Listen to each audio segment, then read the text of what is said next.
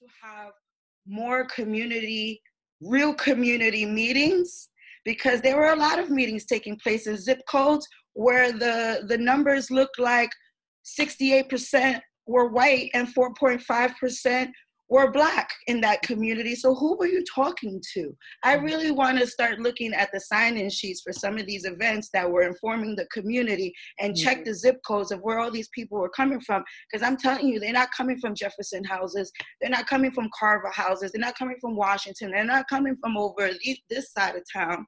Mm-hmm. And it's really unfortunate because then our legacy market out also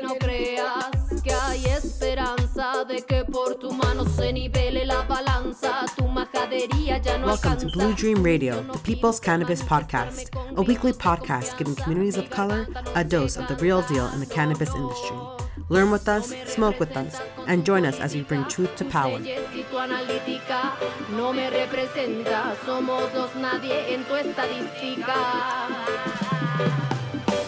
A través del arte resistimos, autogestión y resistimos. La gente que con colores, palabras, Thank you so much for joining us. Uh, this is our live episode of Blue Dream Radio, and we're doing things a little differently. Um, what we're doing is we're doing this uh, Facebook slash Zoom live um, event, and we wanted to talk about cannabis and cannabis being essential now in this time of COVID 19. Um, and we have some pretty amazing guests here uh, with us today. My name is Ali G. For those of you who don't know me, I'm super excited to be moderating our panel for today. Um, and we have some pretty awesome sponsors who are supporting us in our work. Um, so we have folks like Fast Money Farms, um, ACBD Remedy, Supreme Green Cuisine. Uh, let's see. I think that's a Pops NYC. My bad, Pops. Uh, sending you lots of love and props. Um, and so uh, we're here today to start talking about cannabis and uh, the importance of cannabis here in the United States, also globally, but how cannabis has been um, really at the crux, at the intersection of so many different social justice um, or social ju- injustices um, here in this country. And we've compiled a group of um, panelists, our experts, if you will, who are going to be joining us and talking a little bit more about just uh, what cannabis is um, and how cannabis has impacted everyone's life, uh, whether folks realize it or not. Um, so, on our panel, we have the amazing Michelle Fields. Uh, say hi, Michelle. Hello, everyone. um, we have, I'm looking at from the order in which I see, we have uh, the brilliant Audrey Funk. Let me take you off. Uh, let's see. Sí, me dejan. A ver. All right. Um, we have the freak, the relentless freaking uh, guerrera eh, Pilar de Jesus. Hey. Awesome. What's up, Pilar? and, and, then we have um, the always brilliant uh, Raybelin Vargas. Hello. awesome. So we have um, a really exciting uh, panel that we want to uh, get started with.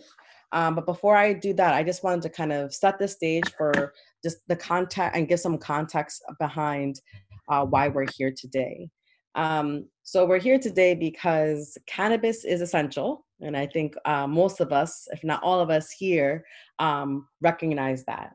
Um, cannabis is super essential simply because it's been a part of our lives as people of color, um, not only for the past few decades, but frankly for centuries.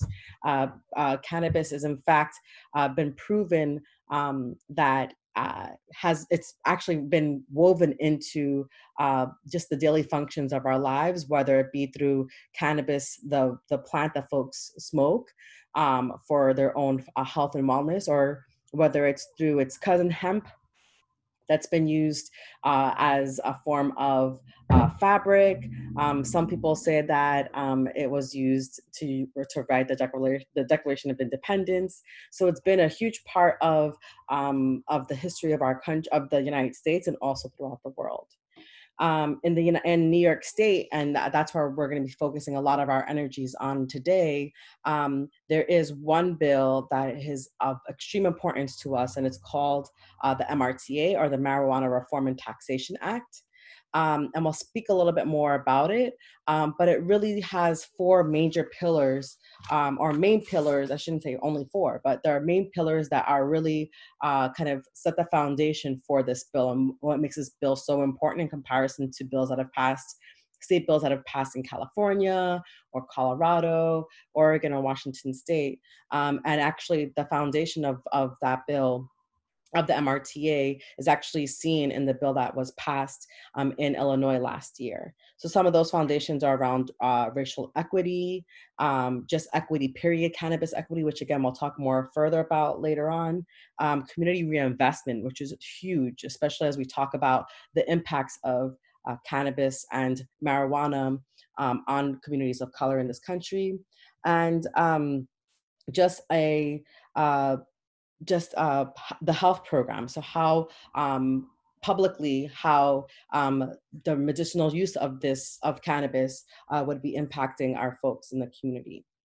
Um, moreover, um, you know, as we talk a little bit more about it, we have to also be clear that the reason why I, the reason why cannabis was or marijuana, ganja, whatever you want to call it, was initially um, made illegal. It was made illegal in 1937 through the Marijuana um, I have it in here, Marijuana Tax Act. And to note that marijuana was actually spelled with an H, not with a J, and it was done purposely in order to really put a target on the people who they wanted to uh, really focus in on in terms of those the, the people who are um, um, who have been up who they feel who they felt that needed to be targeted and it's very very similar to what's going on today in terms of the uh, administration in Washington, D.C., putting a target on certain people um, and used to scapegoat them.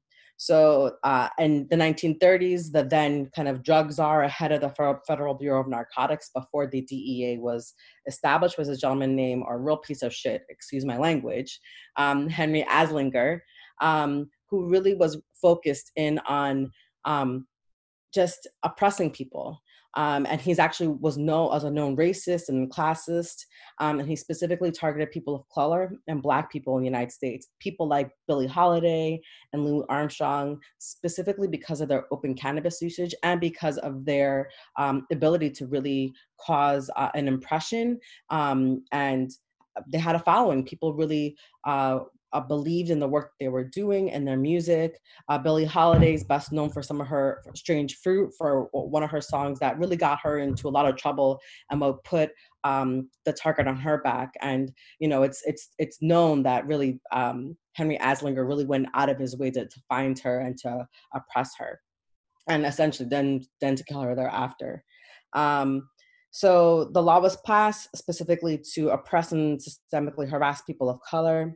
Um, and then once the law was then passed, then we're taught, then we think about fast forwarding to today, where hundreds of thousands, if not millions, of people of color have gone through uh, the um, the prison industrial complex, have been incarcerated. They and their, their families have been targeted, and communities have been devastated. I'm sure most of us here on this um, in in this space can talk to an experience that they have had or their family members have had or someone close to them have had being uh, incarcerated and how devastating it is to your family both financially emotionally um, psychologically and then you know that goes back further into generational trauma. So now we're here where we have the ability to change the law state by state until uh, the federal government creates a law and we don't want to be half-assed about it we want to be really intentional about what we do um, and make sure that of all the years, of all the decades our folks have been oppressed through this really, really terrible legislation, this, these terrible laws, that they finally get it right. That we don't let someone else make decisions on our behalf, but instead that we are the ones who are out there fighting and ensuring that the legislation that is passed is going to benefit our communities, the people who have been most negatively impacted by the war on drugs. And guess what? The same people who fought against this um, are the same people who are poised to make lots and lots of money um, and want to keep us out. And so that's why we're here. We're here to be able to talk about this a little bit further. Uh, like I mentioned, since we had some new folks come on, my name is Ellie G. I'm the co host of Blue Dream Radio, a podcast, the People's Cannabis Podcast. Uh, we um, drop our new episodes every Saturday at 4:20 p.m. Um, and you can find us on Spotify, iTunes, wherever you find your podcasts. I am a community organizer by trade. Been doing community organizing work for 15 years um, in New York, uh, in Connecticut. Uh, throughout the country and in Puerto Rico.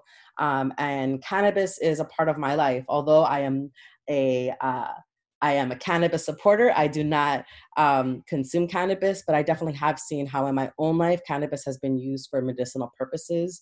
Uh, my own father, um, who no longer is with us, but um, in the latter part of his life, um, had uh, severe liver disease and the only thing that got him up and out and actually functioning was being able to consume cannabis. It gave him uh, an actual appetite and allowed him to eat and function uh, amidst this really really terrible disease that he was fighting against. So a little bit about me and uh, we're going to jump into it. So uh, we're going to start off with uh, michelle fields who um, I wanted to talk a little bit about who she is and why she's an expert. Um, we're going to give her a minute to talk about that, and then we're going to just dive into her area of expertise. Michelle, b- before um, I unmute you, Michelle is super humble, as are all of our panelists. So if I have to interrupt them and big them up with all of their amazing qualifications, I will do so. Um, but yeah, Michelle is a um, is an attorney, and uh, she is uh, just freaking amazing. Yeah. So Michelle, go right ahead, and uh, I'll yield the space to you. Happy Friday to everyone.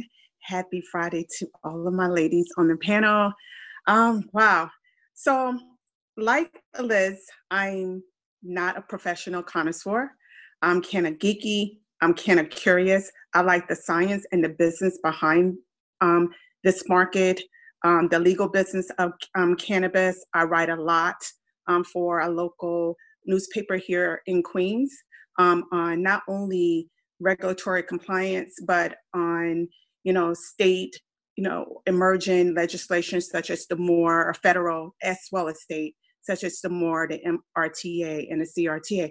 Just bringing the information to our people and really you know simplifying it so that people can understand what these new bills look like in regards to the legal business of cannabis.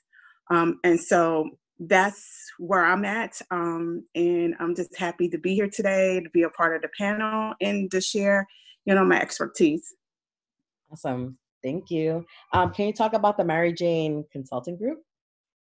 Well, the Mary Jane um, Consulting Group, we do a lot of consulting in regards to global compliance and how to keep emerging companies compliant. What are the re- directs in different states? How do you now form your cannabis corporation? Um, what other disclosure requirements? In regards to this industry, which is an industry that requires a lot of transparency. Mm-hmm. Um, what is regulatory ownership? How does that look? How do you now formulate SORs for your particular comp- company in the different um, jurisdictions?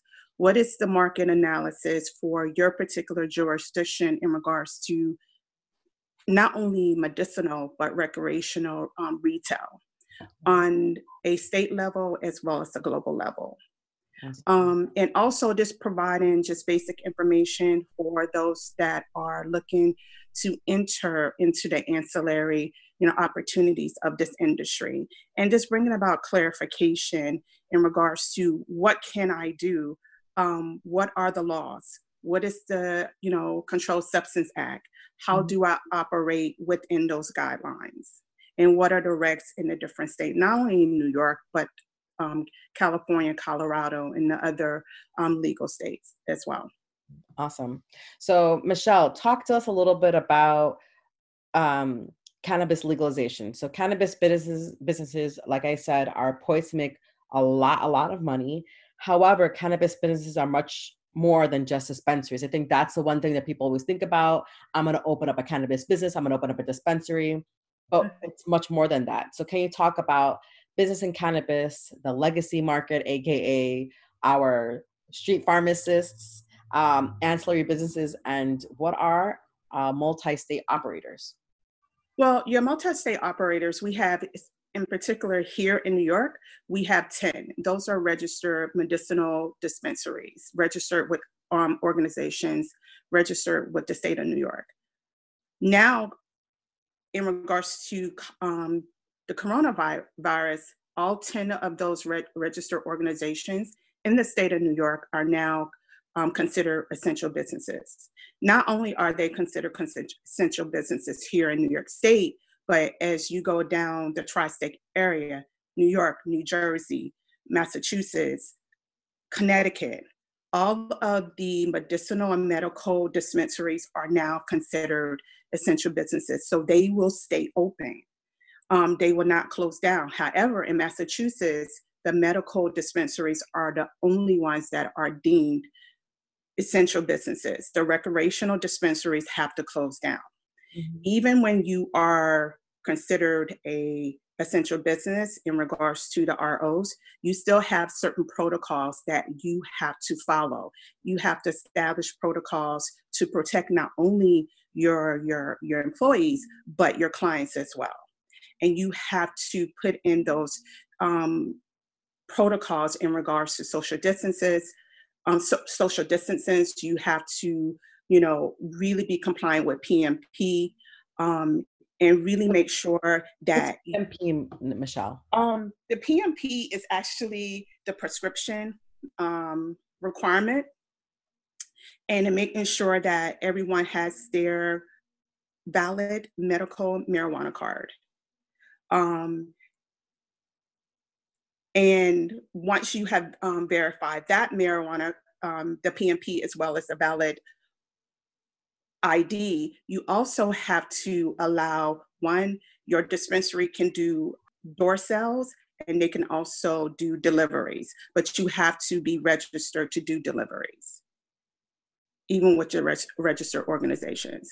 So, what's happening here in New York State is that you have 10 ROs, but the delivery component, there's not, they don't have the critical capacity because you, you have over 100,000 patients.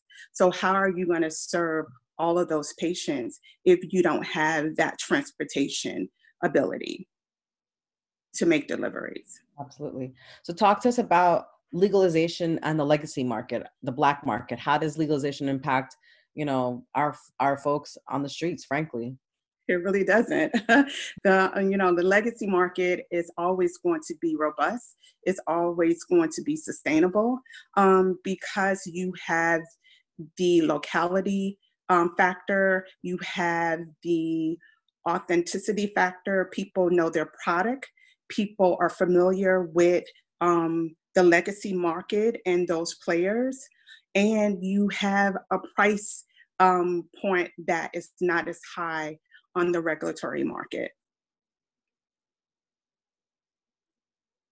Um, and then I guess talk to us from a legal perspective. How does cannabis legalization fit into a system which continues to criminalize folks for cannabis? Can you ask that again? So, from a legal perspective, how does cannabis legalization fit into the system which continues to criminalize cannabis? So, like for example, um, in New York State, um, med- medicinal cannabis users um, only have access to certain certain types of uh, cannabis, but not, for example, flower, not the actual, you know, weed, for lack of a better term. Um, how does that how does that fit into cannabis legalization? Why why is it important that the system itself um, just catch up to to to the, the changes in technology as relates to cannabis and how does legalization impact all of that as well well the need for legalization is important because number one you will now stop criminalizing already criminalized communities for possession. That's number one. Number two, in New York City, you have the decriminalization marijuana bill, which allows you to have possess up to two ounces without it being a crime, and now becomes a violation. However, even with the decriminalization, you still have those Black and Latinos in those criminalized communities being arrested. Even once the decriminalization marijuana um, bill was passed here, you had an uptick in arrests in the Stapleton area of um, Staten Island, South Jamaica, you know, Brownsville, East New York. You still are having those arrests. So that has not changed at all. Um, that's number two. Number three, when it comes to total you know um, legalization you you're not only going to have to have it on the state level but you need it on a federal level too.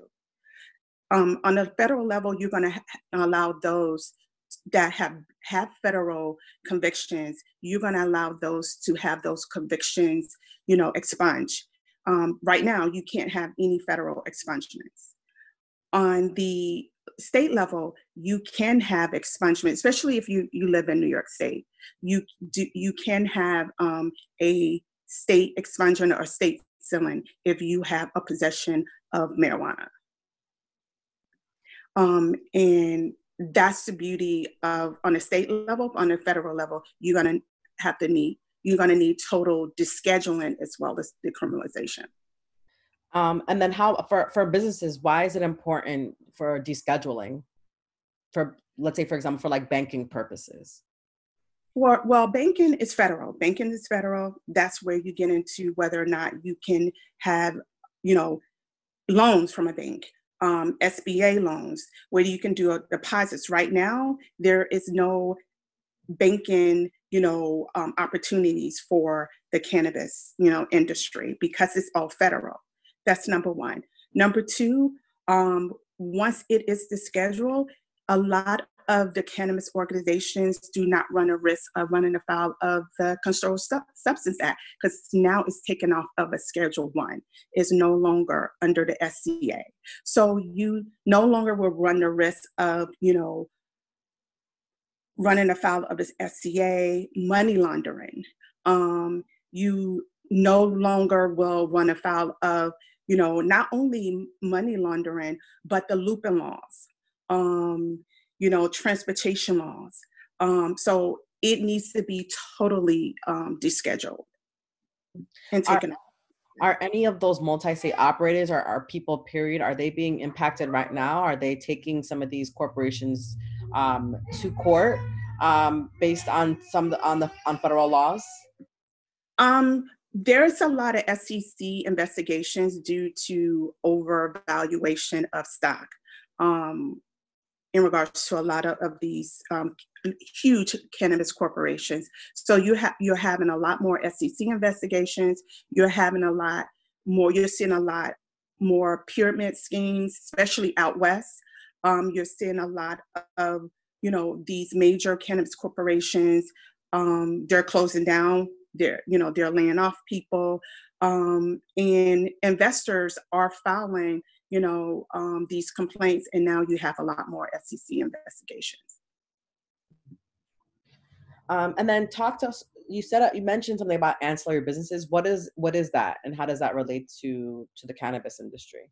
Well ancillary business um, a lot of people um, know it as not touching a plant but not touching an plant doesn't mean that you don't you're not still under the guidance of the CSA um, because you're going to still have that that connection whether you are doing trademarks whether you're doing transportation whether you're doing um, security work for a cannabis company or transporting, you know, um, money to a designated area, whether you're a bud tender, whether you are a consumption lounge, um, what, you know, you you still have, um, you know, that CSA to uh, consider, but the ancillary just gives you more opportunity to not, you know, have direct contact with the plant. And it also, with the ancillary opportunities, your startup startup costs are not as much. It's you know your your segue into that industry is a lot more. You have a lower cost in regards to um, investment costs.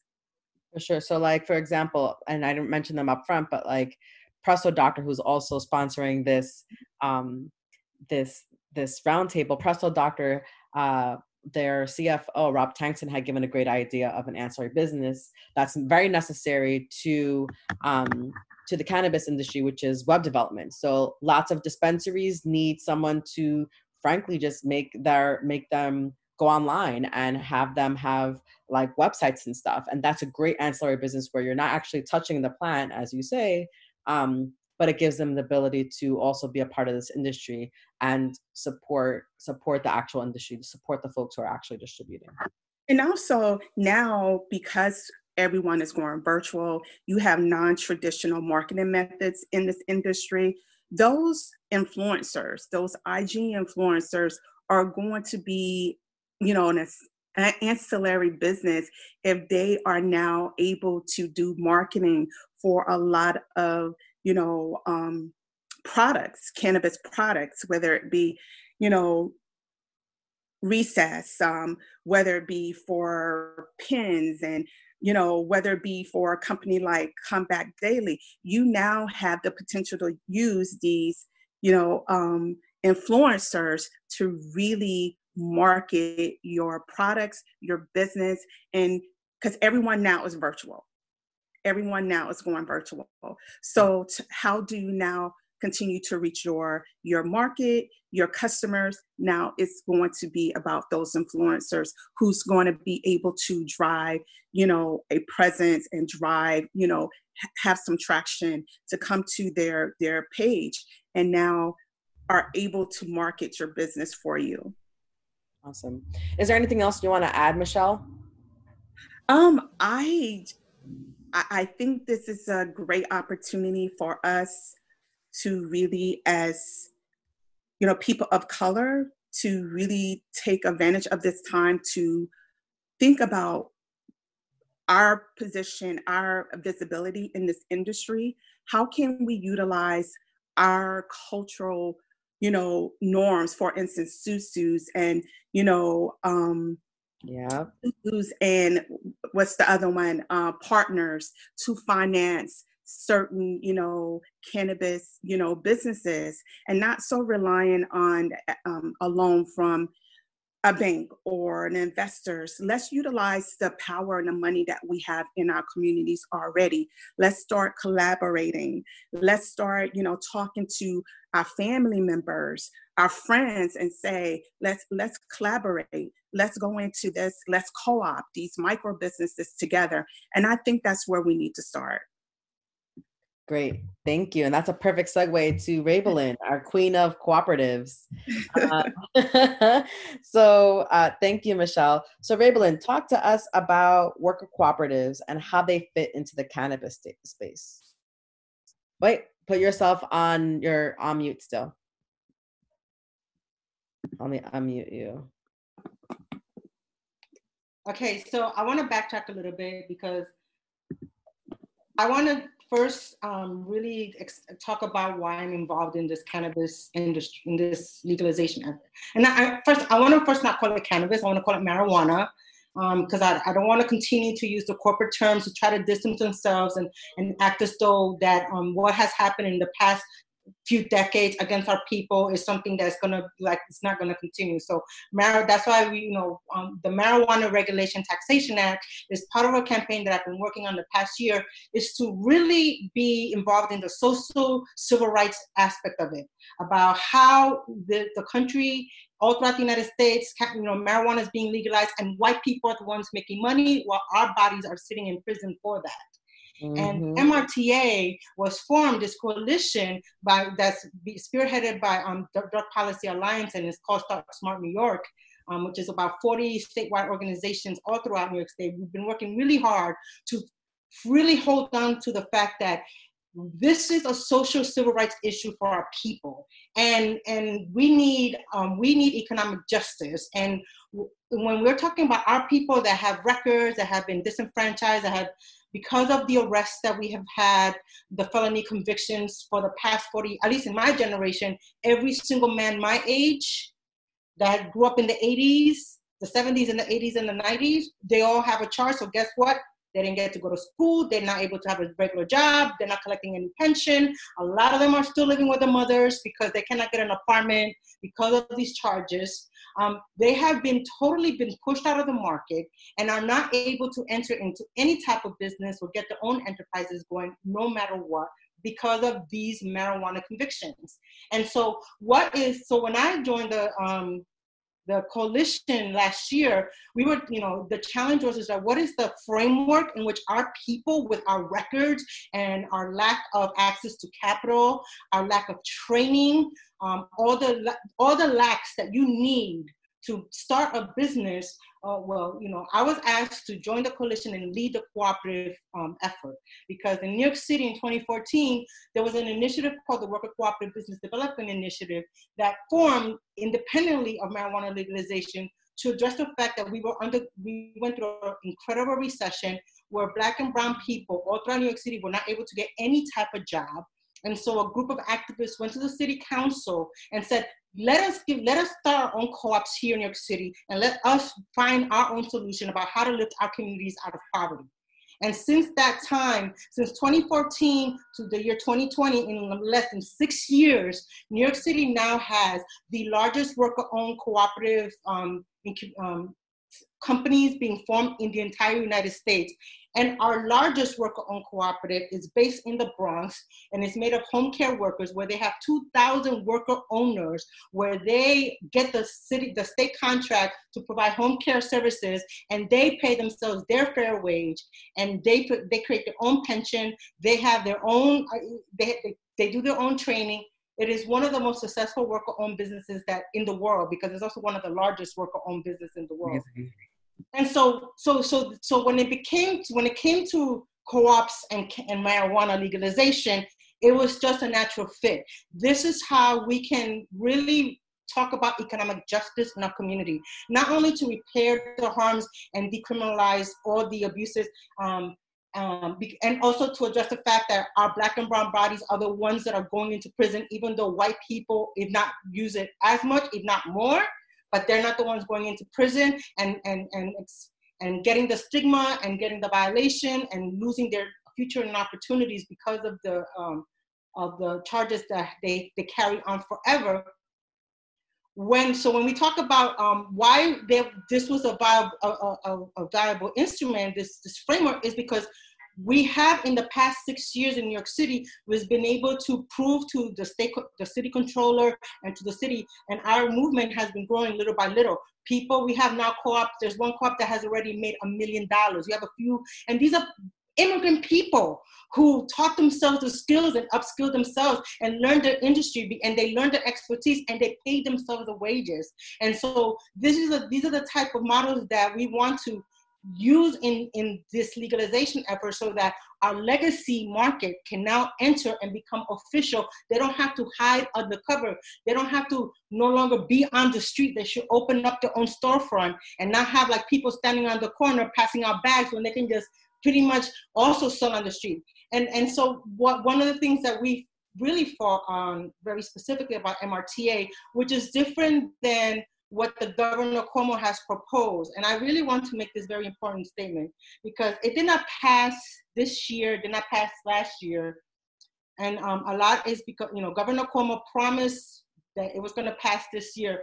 But the bottom line is, is that Governor Cuomo's Cannabis Regulation and Taxation Act had absolutely no provisions for our communities, did not do anything to repair the harms that, you know, um, marijuana um, uh, marijuana criminalization has caused into our community. And, and there was absolute zero support because the MRTA, um, sponsored by State Senator um, Elizabeth Krueger and Assemblywoman Crystal Peoples-Stokes, which includes very strong core values for racial and economic justice and uh, reforming the criminal justice system so that when marijuana gets decriminalized, um, we will have automatic expungement, that there's gonna be resources to like work with attorneys for immigrants who have um, uh, who, ha- who have these, uh, who should have their records erased but not not challenged immigration um, status as uh, towards the pathways to citizenship or the pathways to residency.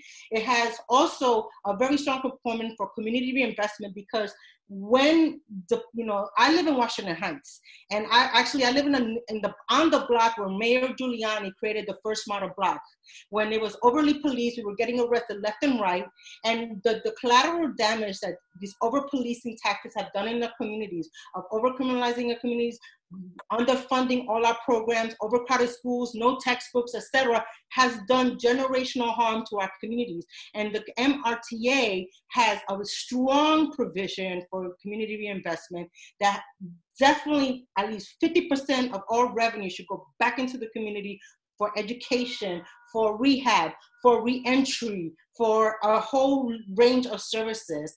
And, and there was no way that we in the coalition we're going to have MR, uh, cannabis legalization happen now on the way Cuomo has um, has has his program proposed. And so for us in the cooperative movement, we're ready. In New York City, we're gonna we're ready we're um, Green, uh, Green Worker Cooperatives, where I'm the advocacy coordinator. We're already starting to talk to, um, we're inviting people, if you have a, a dream and a team, come to an info session and talk about how you want to get involved in the marijuana business. And like what Michelle was talking about, um, there, there are over 65 different types of jobs, can, businesses that you can start that you don't even have to touch the plant and don't require a license, but can be part of the new market that is eventually going to come down in New York City. And what we're also calling for in the MRTA, and, it's, it's, and I'm so glad that you talked about the delivery.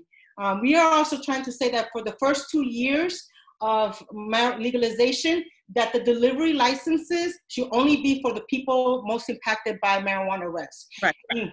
And so those communities are like, you know, the top 10 are Brownsville, East New York, um, Washington Heights, Harlem, um, Sunset Park, and you know, you know, you can just imagine all the rest. And these are the communities that we want to have first dibs on certain licenses, and that's what MRTA is fighting for and also and then as but because of the capital that you're going to need to get the license we ask in the cooperative um, model is that we will get from the government technical support technical training low interest or zero interest loans. And one of the benefits about here in new york city that what we have is we have a, a loan fund partner called the working world that only lends to co-ops so we already have a built-in mechanism in which where we can borrow money to launch our business. We're already, we here in New York City, I cannot speak to New York State, but in New York City, we're ready to launch, launch MJ co-ops all over in every single aspect of the, the whole aspect of the industry, whether it's plant touching, another registered organization, whether it's just to be, uh, you know, a, a delivery service, just a website company, be a bookkeeper, be a marketer it doesn't really matter. But you, we are ready to support you, train you. Um, Green Worker has a five month program where we train you and school you up about how to launch, to plan your business, launch your business, think about your business. And by the time you do five months of this intensive, kick your ass, you know, training boot camp, and not only do you come out fully understanding all the responsibility of what, what it takes to build the business, but we also have a coalition of wraparound services. We have lawyers to provide you with incorporation and continuing guidance. We also have bookkeepers that will help you set up your books. And we also have some spaces have incubation spaces where you can get a desk from the, you know, that's um, that's subsidized by the city. So we, it's like once you join the cooperative movement, we are holistically, we provide holistic services all throughout. So you're never alone in this process. You will always have continuing education and technical assistance.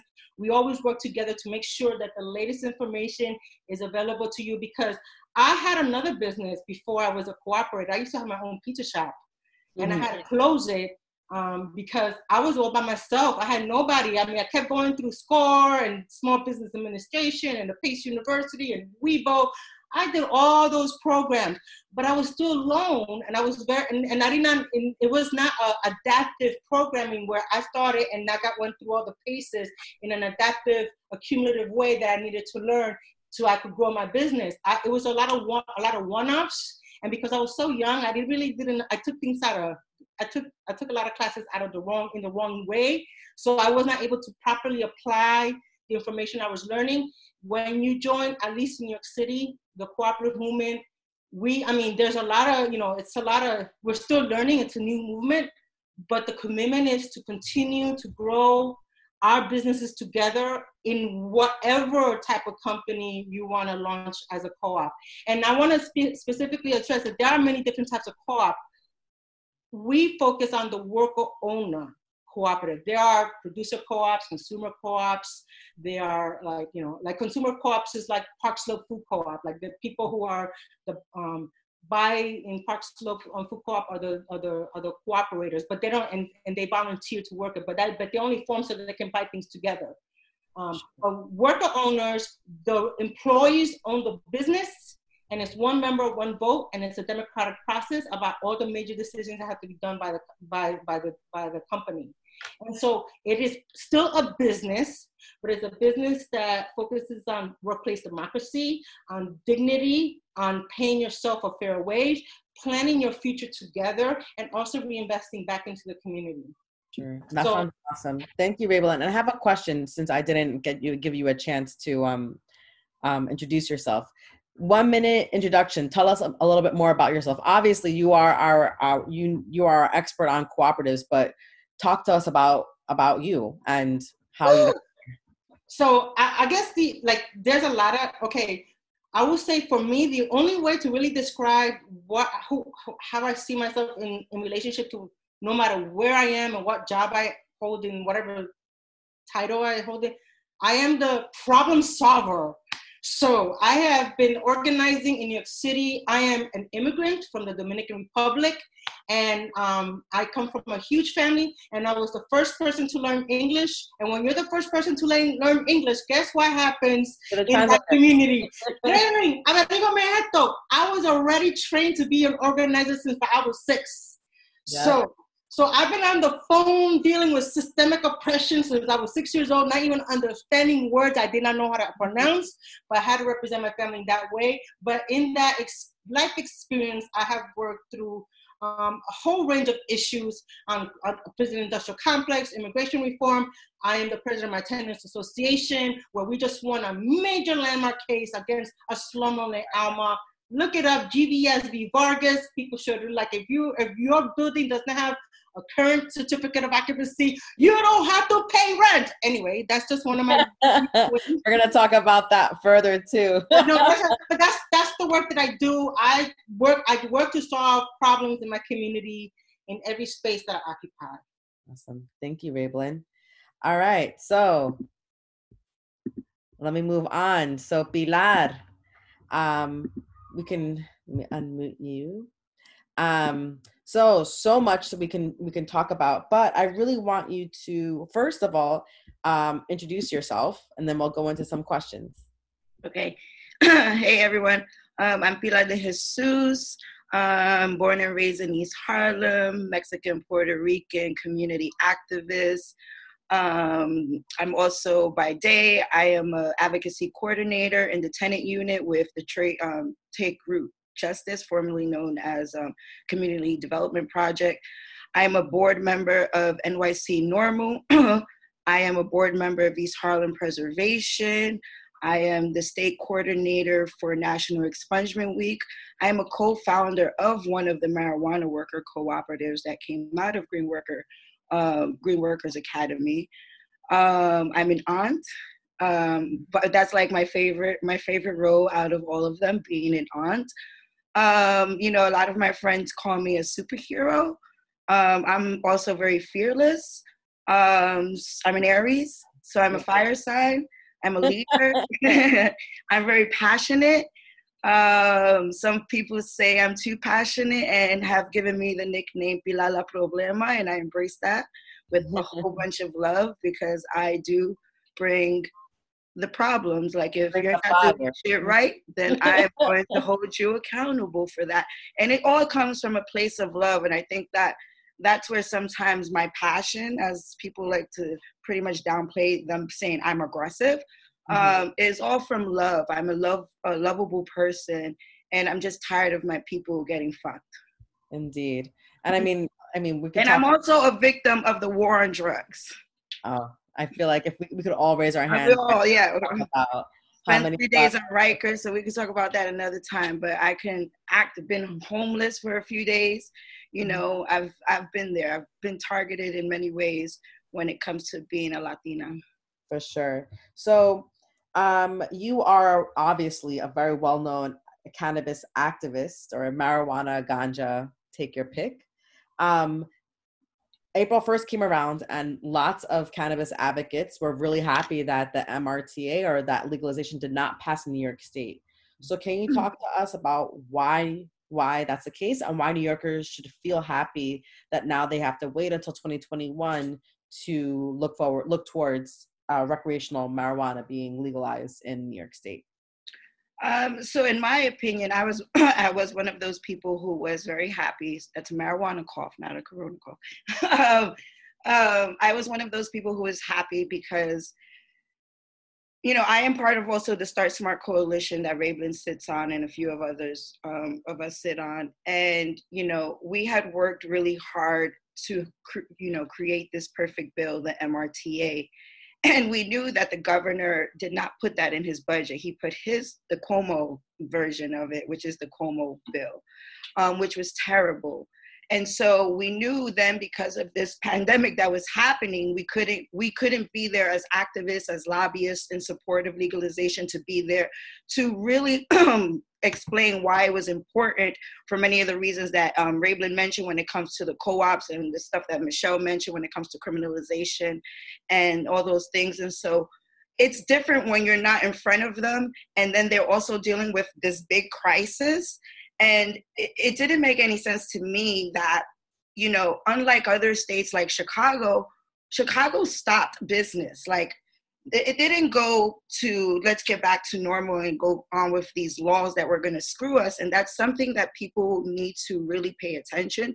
Our government has a history of um, passing laws especially harmful laws that will harm us um, during a time of crisis or during a time of like celebration so like christmas new year's you know obama passed the national defense um, act however the acronym NDAA around New Year's Eve, you know, so all the bills get um, passed during crisis and bad moments. And so, you know, bail reform, it was going to get rolled back, got rolled back. And so the bills that were going to be passed, which Carter was going to be passed, was bad. It was bad for us. Another thing is, is that you know, the coalition has worked really hard. And I know Raeblin mentioned that the numbers that we were looking, those were like some of the numbers that, yeah, 50% for community reinvestment. But for this year, we really wanted to to try to really see what those numbers look like in each of those communities, the communities that have been directly affected by marijuana prohibition and the, each community had a different need each community I, you know each community board was asking for this. The one thing that every community board was aligned with in the most harmed communities was that housing was a need. They put affordable, and another thing about this politics, they use words to trick us. Um, and so, oh, affordable housing is needed. No, low income housing is needed. That was like across the board. But there were other areas that didn't match. And so, in my opinion, and as a person who works in you know a space where we make democratic decisions together. It's not easy. Um, you know, I when I was part of the co-op, it was not easy, and that's another thing we have to teach our people. We could tell them to sign up and go bring your ideas to to this, and it is it makes sense. It does, but we also have to teach our people to to heal from the oppressiveness the capitalist oppression they've been dealing with because then they bring that and then they start forgetting the the principles of the co-op. And then it becomes a traumatic space too. So then you could add more trauma and then there's no real support. Um, and so we have to make sure that we actually have those structures in place. And i don't think that we are there. And i think that when we talk about oh what is community reinvestment? I can't tell you. I am one person. Yes i've lived in east harlem for 39 years.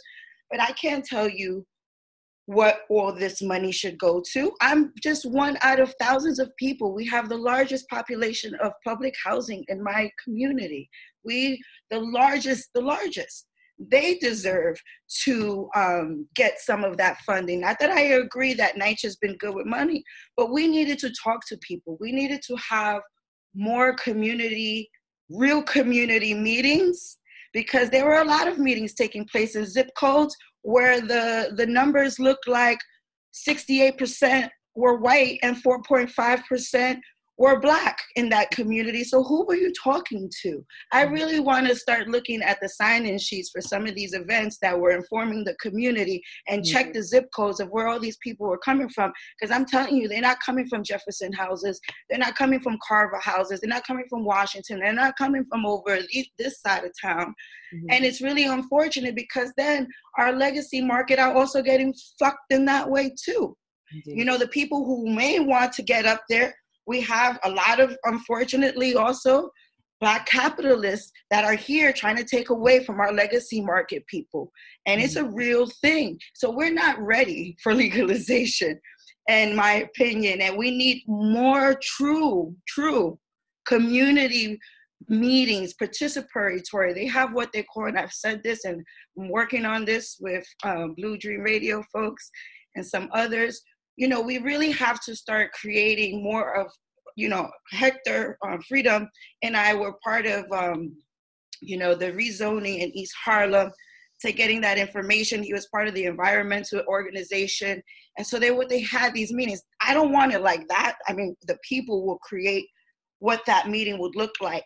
But we need to get the community's input. And maybe now, because of this crisis, maybe we do it digitally in the way that the the census is, is doing it because we really need to know from the people, not just these the people of color pretending to represent my people who are the ones who continue to get harmed. I think it was mentioned, Michelle, you mentioned that people are still being harmed and still being arrested for marijuana. I have a video. I was literally just going bicycle riding and I'm a cop watcher, I'm a trained cop watcher, and even though I'm technically not allowed to get in trouble with the law right now, I, I, I was curious what the fuck is going on? What is I know these homeless people that are on this block that I was riding the block the bike down. And so I felt like they were these were cops fucking with them because they're outside. Because I do know that NYPD is also targeting people if they're outside, but homeless people don't got nowhere to go right now. But anyway, so this man, you know, I'm trying to find out what's happening someone says, Oh, he doesn't speak English. He needs someone to speak Spanish to him. You speak Spanish? And I was like, Yeah. And then, you know, of course, the cop is telling me to mind my business. I'm saying you're not allowed to talk to him. You don't even speak his language. You didn't, did you tell him what you were pulling him over for? Eventually, he tells me he stopped him because he was smoking weed. So, old man, and not forgive me, like an older man, like 60 years old. This was the day before yesterday. Finding his joint, business, man. A joint a joint. And he was getting harassed. And it was they looked it up. He got a warrant. I was like oh so you, what are you going to do? You're going to take him in and put him in jail now? When we got all we're trying to get people out of jail? In the middle and, of a pandemic. Yeah they want to put people, more people in jail harassed. Why would you stop him and do that? That's like adding more trauma.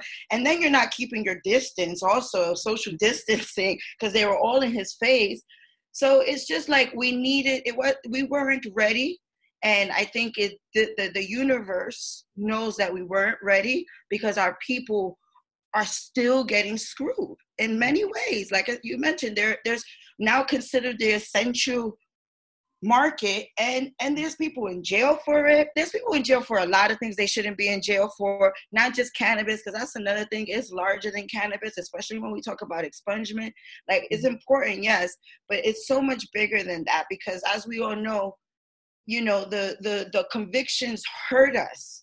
They hurt us when when it comes to housing and all these things. And so like right now you know something i have questions for some of the other advocates and i'm you know we're trying to get people out of jail and that's important but where are they going to go? If people are still being harassed in the street just for smoking marijuana and in street where are we going to put them? And you know with the the revenue that comes in from marijuana we could actually have low income housing public land use We could have where the people actually own NYCHA land. We give them training programs on how to do that, implement these programs on public land, teach them how to be a worker co-op. That money can go to that and educate them on, on, on healing and working together because on top of learning how to write a business plan, one of the most important things we need because we've always been taught to work against each other and being oppressed. And people don't know what it's like to work in a dis or a democratic decision making model. They say in theory they love it but try practicing that if you come from an area that you've been oppressed for so long getting out that mindset you need serious support. Not just saying that the support is there and then when you reach out it is not. Because in my experience I haven't had no support, and it has bring uh, um, additional trauma. So we need we need to really do this the right way. We have the structure, we have the frame, but we really need to practice what we preach. And I have a question for you. You, I, you, Raybelin, and Michelle have all mentioned the word expungement. For those folks who don't know what that means, and you're wearing the National Expungement Week shirt from last year, can you quickly let us talk to us, and if you can, in 30 seconds, what does that mean and why is that important in, in this conversation around legalization? Should I let the lawyer answer? I mean, I could answer, but I don't mind if Michelle takes that on. All right, Michelle, you're on. 30 seconds. Go. so in New York State is not expungement. You can get have your case or cases sealed. Um, if you do not have convictions that are violent or sex related convictions, um, federal or out of state convictions. And you can't have more than three arrests and convictions.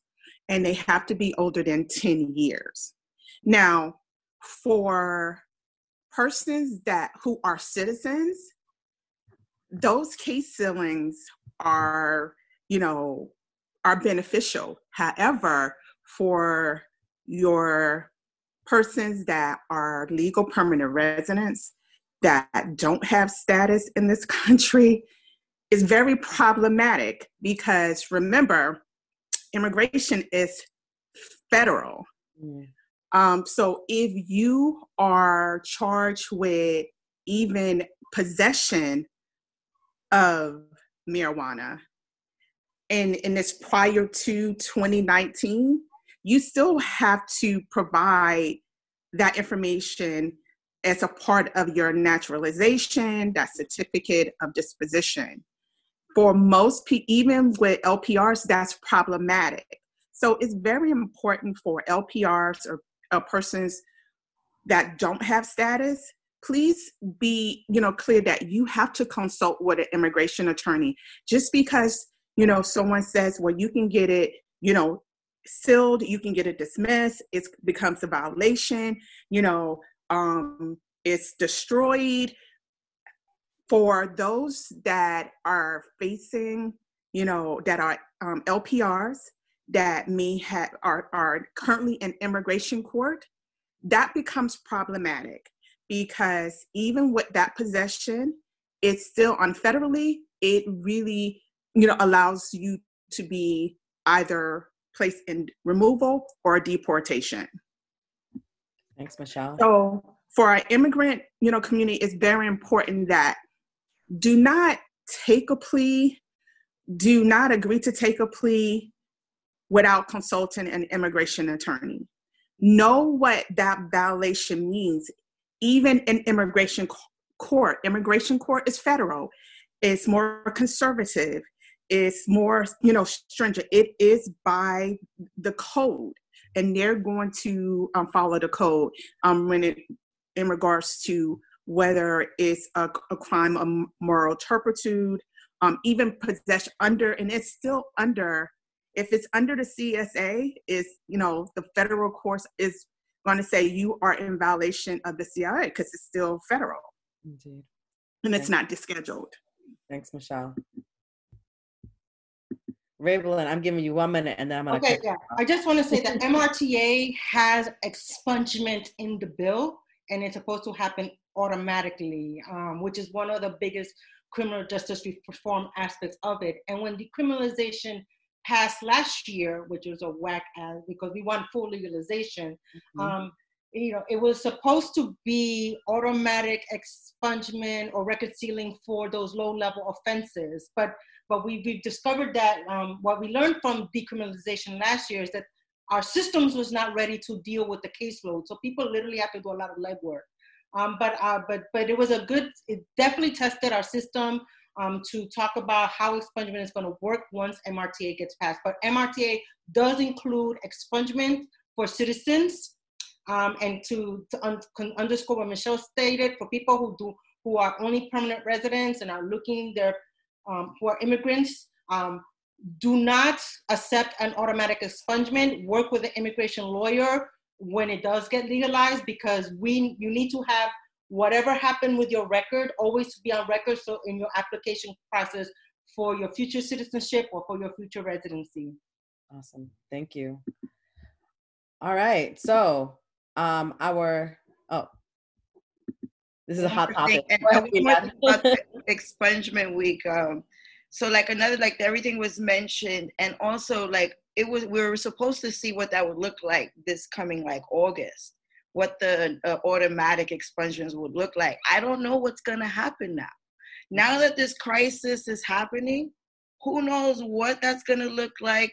We're going to have to follow that you know national expungement week we're beginning our meetings um, we're also working with national bailout starting a little earlier um, which is an organization that focuses getting women, you know, women of color, black women specifically, um, out of prison and around the the states. And so it's starting a little early, especially because of the crisis. Um, but yeah, that was my point. Just that it's not. Um, we're gonna have to see what happens with automatic, and it doesn't really help because nothing also in technology is really gone you know there's mm-hmm. something around there it's a paper trail mm-hmm. um, and you know and people who are undocumented have to be very careful not only for expungement but also with marijuana we learned that it's even dangerous for you to take a picture with it like you can't take a picture you can't sign that book in the dispensaries um, you know and so it's a lot of things we have to be careful and so when we talk about legalization, we want to make sure we do it the right way. The MRTA represented that, you know, and that's why too we had some strong people, some strong leaders like Liz Krueger and Peoples-Stokes who were like, if it doesn't get if this is not the way it looks like then we're not we're not voting for it and so we gotta you know as much as i'm not a big fan of politic politics uh, i have to give them that recognition to those women because they're dealing with a lot especially with COBA Awesome. So, um, Michelle, I'm gonna give give I'm gonna give you some time towards the end, so we could just keep keep moving on this piece. Um, so we have um, Audrey Audrey Funk here, and I wanted uh, Audrey to talk a little bit about the perspective from being someone from from Mexico, from Puebla, Mexico. You've toured all over Latin America. Um, talk to us first about you. So, how do people know you? How can they find you? Um, that's like a like a little one minute intro to who you are. Yeah, hello girls. I'm so happy to be here. Thank you for the invitation. So, yeah, my name is Audrey Funk. I'm from Mexico, Puebla, and I was I'm I'm I'm, I'm a stepdaughter of the Bronx now. so I love I love the Bronx. It's my new home. Um, and uh, well, I'm I'm an artist, but also uh, I have a degree in philosophy, and also uh, I have a specialization in politics. But I just like advocate myself and my my life to music right? So i i'm a rapper i'm a singer but also uh, my music is like a lot has a lot of like protest on it. I love to talk about feminism in latin america and all around the world and how this system affects you as a woman of color uh, now as a migrant uh, as an immigrant here in the united states.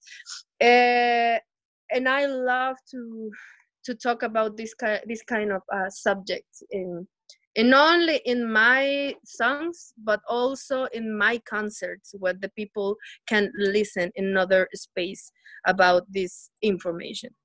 Awesome. So talk to us about legalization in mexico. So is it legal in mexico? Is it as easy as simple as as we like to think it is? Nah. No first first of all in mexico we have this big um big huge enormous problem like the narco narco traffic over there is huge. And it's a very it, it's the first social pandemic for us narco traffic it's been uh, so hard. And legalization of marijuana is being a little bit um well slow because of that.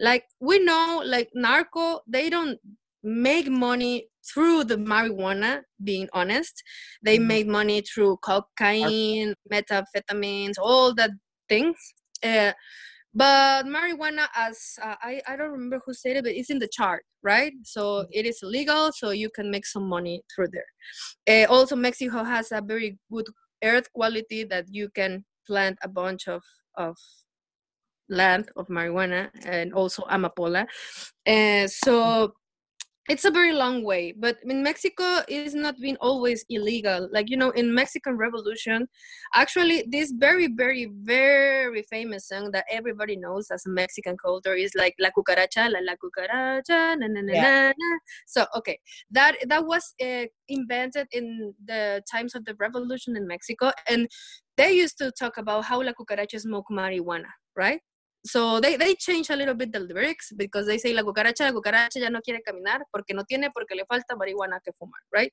So uh, that's why uh, this lyric came because uh, in the in the revolution, the soldiers they smoke marijuana to you know to calm the the the hungerness, the the ache, you know, if they have any any pain on on their uh, bodies.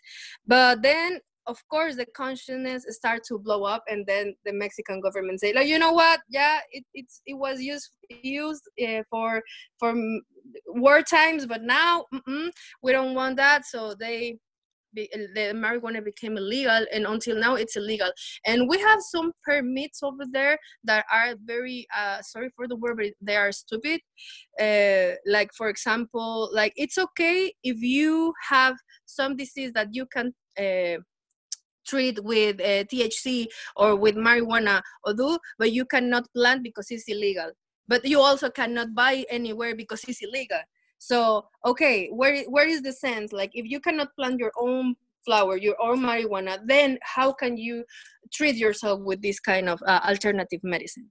So of course you can do some. You can go to the to the court to ask for some permis per, permissions, uh, permits. Yeah, eh, but it's it's very long. Like the first one who has those permits was, I think five or eight persons like two years ago and we are a country of millions of people. I think mexico is 100 and something million of people in mexico and only eight person a whole that bunch of people who consume marijuana has that permit to uh, to grow their own marijuana. So it's a very long long way. Also i think it's important like in my case i don't do this activism as as as my colleagues here like they are doing the activism in the community very strong.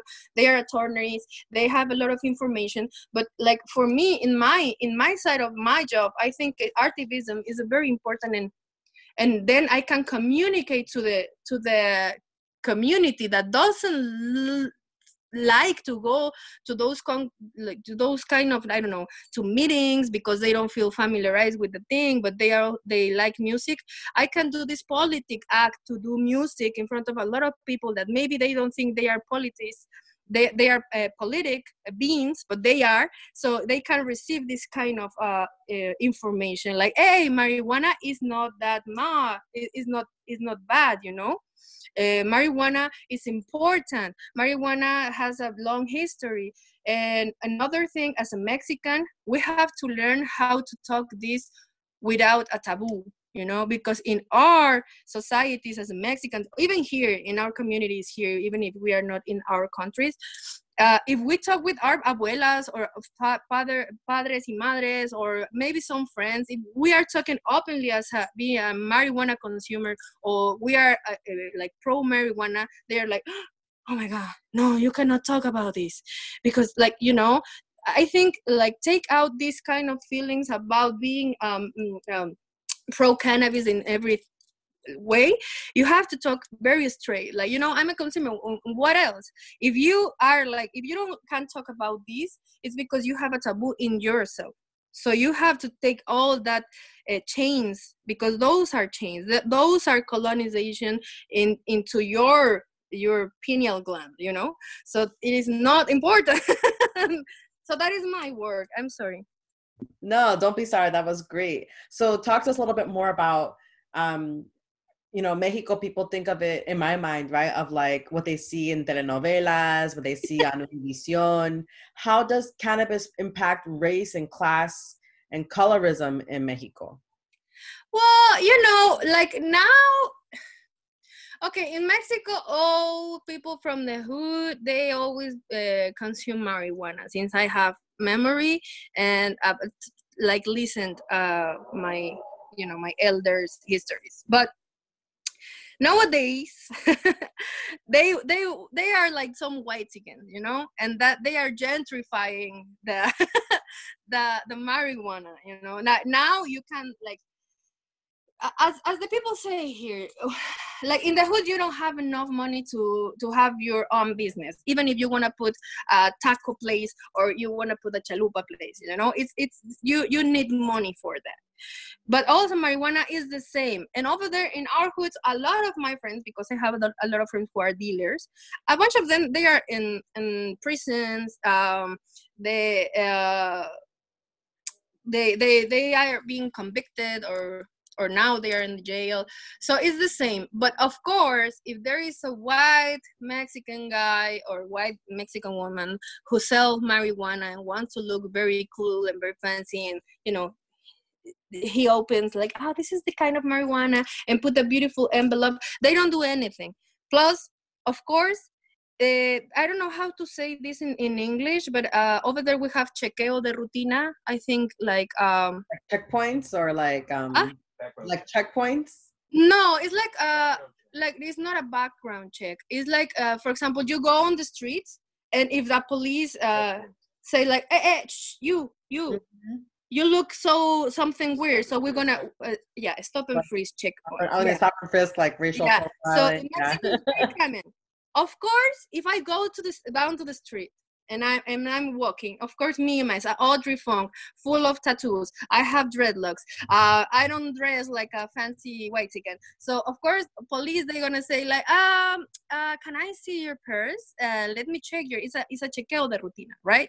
Mm-hmm. So of course white people doesn't like suffer like that if they if they look like fancy and they go to with, with a car full of marijuana they don't gonna be stopped it's like oh this guy is a very like important because maybe it's white blah, blah, blah, and they have cars. So it's the same. I think it's the same colorism. The people over there in latin america they say oh no no in latin america there is not racism. There is classism. Of course there is classism but the racism in mexico is super super strong and i think all latin america because of colonization. And nowadays we have that. Like for me like being this color in mexico like at this point you like you know you're not going to have a good job maybe you don't have the same opportunities uh, some people if you go on, into a party they're going to say ah, can you bring me a drink please? So you know it's like it's, it's hard and it's getting harder if you come from a different if you're indigenous if you don't speak properly spanish because only you speak your language um, if you are black mexican like afro mexicans uh, sometimes they get uh, confused and they think they are from honduras and they send Mexico, from Mexican to Honduras and other places from Central America, because this this year is the first year who they gonna count Afro Mexicans in the census. You know, this year, like, is the first year. So it's a lot of a lot of um, ignorance in our system, but also a lot of uh, a lot of things that they don't like to talk about, like these mm-hmm. kind of things, like colorism, racism, and all that. Awesome, thank you, Audrey.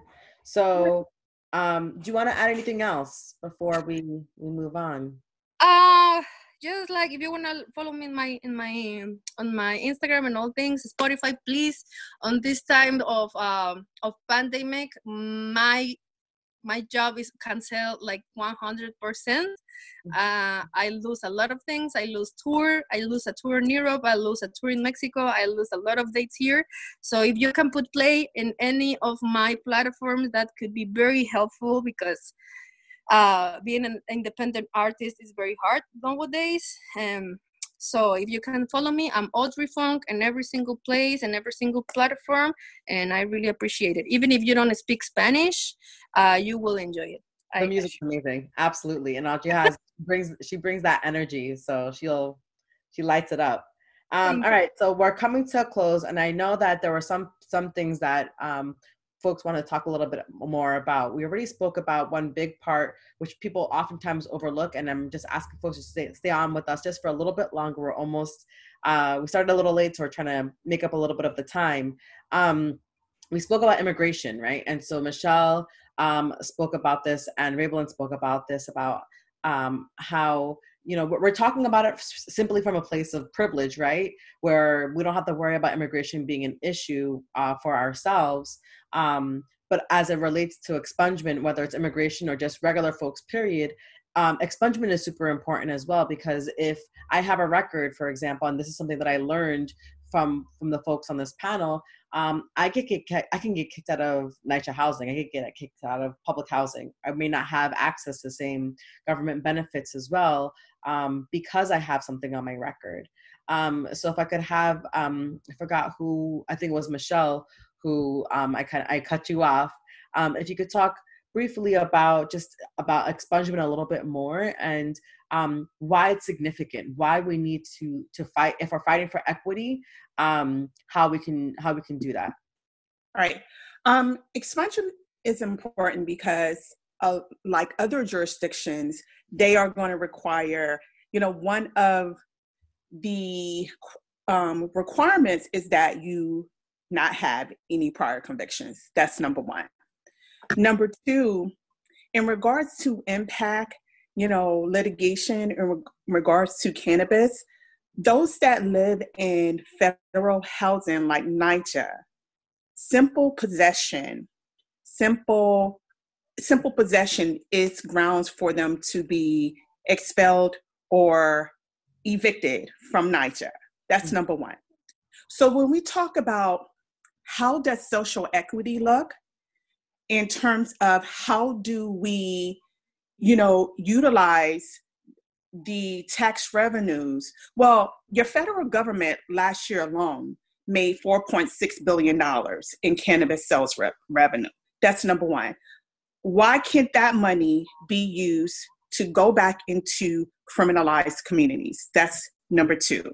Number three, when you talk in regards to you know revenue why not take money from the application fees as well as the licensing fees and make that a part of social equity and reinvest that money back into our criminalized communities. There's a lot of different mechanisms um, that you can you know use monies can comes from application licensing fees you know federal tax sale revenues of cannabis to go back into these criminalized communities but the most important thing is persons that are living in federal housing which are us mm-hmm. black and Latino, especially in the five boroughs, how they are mostly impacted by not only the arrests and convictions, but the fact that even living in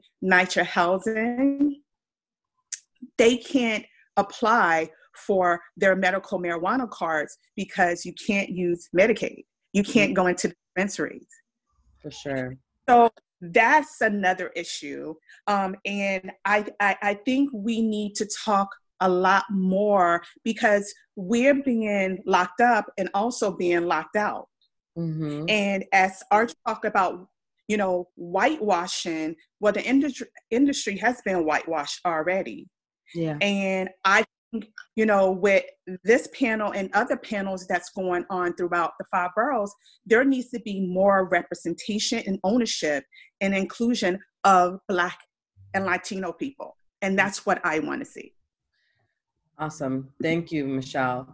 Um, Raybelin, Pilar, Audrey, and, and Michelle, I'll go around the horn for a second. I'll start with you, Raybelin. Um, can you tell us one thing that our participants can do to support the movement for cannabis or marijuana legalization? Um, well, I'll, I'll say two things. One, they should go to the Start, Start Smart New York website and sign up to receive the newsletters and information and see all the aspects of what we're fighting for in MRTA that that ha- that specifically talks about what does community investment look like, how we're fighting for criminal justice reform. Um, you know, so definitely get on and get involved in the work that we're doing because even though session ended, we're going to be doing more trainings and more um, work to do public awareness that we have a people's bill for marijuana legalization and they should join the effort so that next session we get to legalize marijuana on our terms, not on Cuomo's terms. So get on Start Smart New York, get on the listserv, find out what's happening. We have a lot of work groups. I head the cooperative work group. Pilar heads the uh, community reinvestment work group. You can join. So whatever work group you want to join in, there's a bunch of work groups: criminal justice reform, medical reform, everything. You know, there's a lot. So get involved in the work. Second, I am, as part of Green Worker Cooperatives, we're doing a virtual training on March 21st, the day after 420, um, on very specifically an info session about how uh, Green Worker is going to be supporting people who want to start a, a, marijuana cooperative. And so you'll be um, Eli uh, Northrup from Bronx Defenders. Um, he and I are going to be, I'm going to be talk, talking about cooperatives in the MRTA, and Eli is going to be talking about criminal justice reform and answer all the questions because Eli is um, one of the lead organizers for the pub, the defenders, the criminal justice reform. So he's going to be able to directly um, answer questions on what would legalization look like for your criminal record. So, you know, tune in on, four, on 421. Um, I will send you the link when we have it set up. It's going to be a virtual meeting like this one, but we'll be much more interactive. People can ask questions directly to us and we'll be able to answer them. Awesome. Thank you, Raybelin. Uh, Pilar, as you're as you're uh, digging your eyes, sorry. Uh, what's one thing that folks can do um, to help support the movement for cannabis legalization? Um, I think you know everything that Raybelin mentioned. Definitely sign up. You know, reach out to me if you have questions. If you want to like, we can't door knock right now, so um, you know I'm actively trying to figure out how we do get this word out digitally, especially around expungement. Because again, it's actually like so much more than cannabis. You know, right? Yes, cannabis is an important factor right now but I think that you know it's all intersected when they talk about housing. Um, we talk about the people who are still in prison right now for marijuana during this crisis.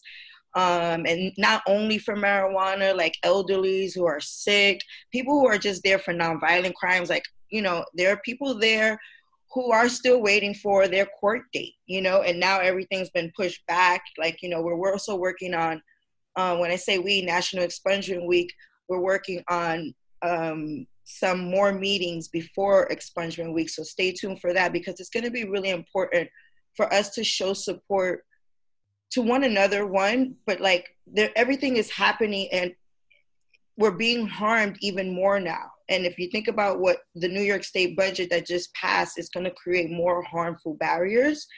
And so I would say really get involved. At, talk to one of us to see how you could do that because it's exhausting. Mm-hmm. i cannot say this enough you know i'm mentally exhausted. As much as i want to profit in this industry i i, I want to make sure that my peoples are good. And right now with this crisis they're not good.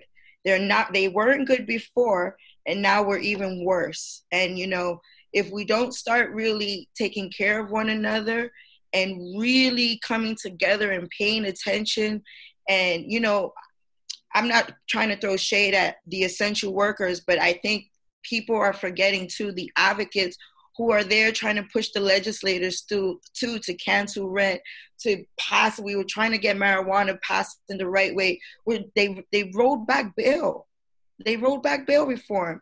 This is bad for us. And now, like, we see that everybody is still hyper um, enforcement going on, and even more because of the crisis. So, I all I would say really is help out, get involved, and it's that it's not be, it's beyond cannabis, and we really need to start looking at it like that too, because it's a war on Black and Brown people, and we know this, but we we everyone is doing different things and it, instead we need to be more united. So just like support is needed in every level. And so i would say get involved in the the housing justice coalition housing justice for all the rent justice coalition the start smart coalition um, you know the right to counsel coalition. And these are housing but it's important. I would you communities unite for police reform um, I forgot the, el- the the the group that is leading the elder the trying to get elders out of prison.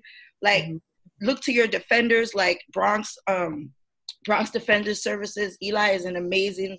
He's got a lot of resources. Or if you don't know him, just reach out to us because right now it, it's getting more aggressive, and you know I don't think it is going to get better, and we're going to have to figure out ways to make sure that um, our communities are prioritized. Sorry, that was long. Thanks, Pilar. All right. Um, Audrey, what are ways in which what are ways in which you think that folks can support the movement for cannabis legis, uh, legislation? Uh, I think um, as uh, as I say, like uh, like politics is everywhere right? Not only in activism. Like when you do some something like that matters with different things you are you are activated something. So if you can support it through your art music uh, dance um, i don't know if you paint go and do that. It's another form to inform the people. So mm-hmm. that is important. Like as i i always say like i'm a i'm, I'm a philosopher in the paper right? And my my degree says that. But the like the the the scholar thing is very like you know polite and you have to use like words very beautiful and blah blah blah. But i think it's very it's it's, it's not the only way to do philosophy. You can do it from another things. So it's the same with these kind of issues. Uh, philosophy, politics are in every single thing you are doing. So if you're doing advocating with something, you are giving like politics sense to that. So you can do whatever you think to to to be in touch with the legalization of marijuana and also educate yourself. Education is power and know your thing is power. If you are a consumer you have to be a real like uh, uh ¿cómo se dice? Uh, educated. Yeah you have to be really educated. So that is important to the like in the path of the legalization. So yeah that, that is my only thing. Thank you Ajin. hang on for one more minute.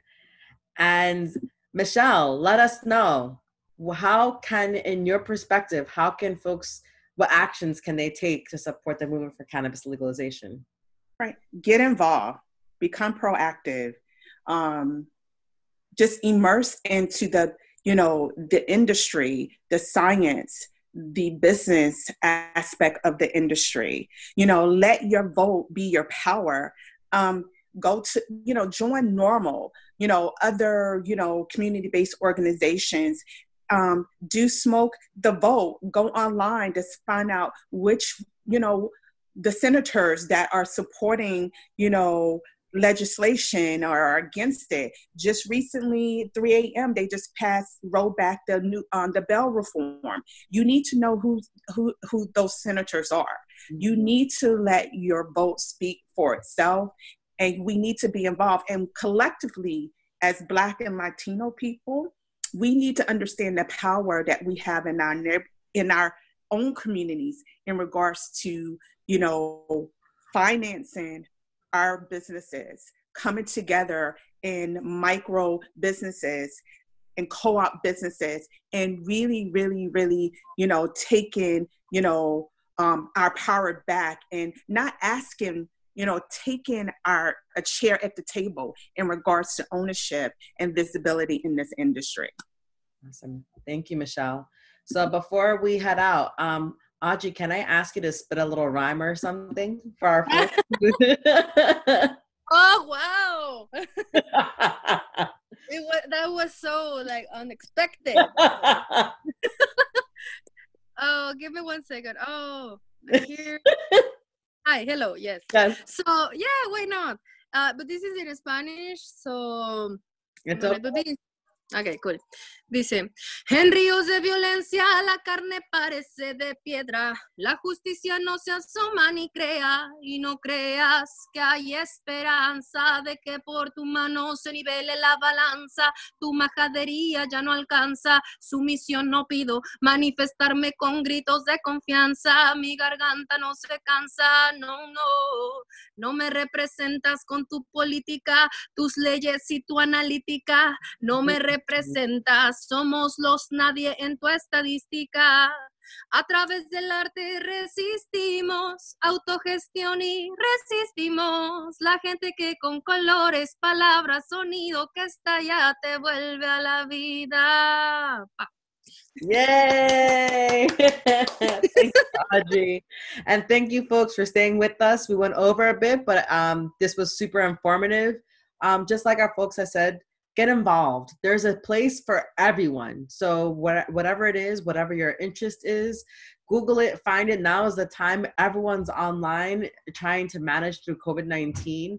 Um, so please do that. Um, if you have the ability to do so, the privilege to do so, go out and vote too like there are some some some good you know this is politics as um pilar says but i see this from a harm reduction perspective what's the best way in order for you to be able to just reduce some of the fuckery that's happening right now and then find folks in your neighborhood that you can run um, that you can support because we need to have more folks like us on there um, really just um, advocating um, the last thing is please remember um, folks like like Audrey, she is our artivist, um, uh, combination of activist and, and artist. Um, support her. And this time right now, um, folks can't. We can't. We're social distancing. We're not seeing each other. So, so there's ways you can support all the folks who are here. Um, follow them on on their um, social media. Um, if they um, Audrey, can you just remind us again how folks can find you on on the on the interwebs? Um, go right go right ahead. Yeah, uh, Audrey Funk, A U D R Y F U N K, everywhere, everywhere, like Instagram, Facebook, Spotify, Apple Music, Claro Music, everywhere. Awesome. uh, Raybelin, how can people find you? Oh, um, I am my, my my first name. It's unique. Just put up Raybelin anywhere. Raybelin, Facebook, Twitter, you know, even old school AOL. you took it to AOL. Thanks, Raybelin. Uh, and Pilar, how can folks find you? Um, you can follow me on Instagram, Pilars, P I L A R S underscore Orenda, O R E N D A. Um, and on Facebook, um, T Pilar de Jesus. Um, I don't really do the Twitter thing, um, so I'm not on there. And um, yeah. Awesome. Or you can email me at P as in Pilar, de Jesus, D E J E S U S, at takerootjustice.org. Thank you. And you can find us, you can follow us at Blue Dream Radio underscore on Instagram, on uh, Facebook, find us on our podcasts. Um, our friend Michelle, Michelle Fields, um, you can find her at the Mary Jane Consulting Group. Um, she um, had to uh, drop off early, but um, folks, if you're interested, you could always send us a message on Instagram and we can connect you to all of our wonderful panelists. So thank you so much for your time. Everyone stay well, wash your hands, um, listen to good music, make create you are all you are all artists being an artist is a revolutionary act so whether you have a beautiful voice and skills like audrey um, or your art is organizing, this is the time to do it. Uh, so peace out, folks. Thank you.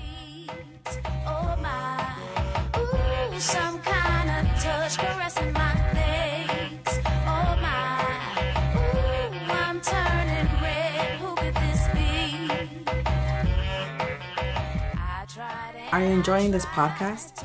If you haven't done so already, rate us. Your voice matters and gets us in front of new listeners every single day. Have a great weekend. Peace. Just like mine.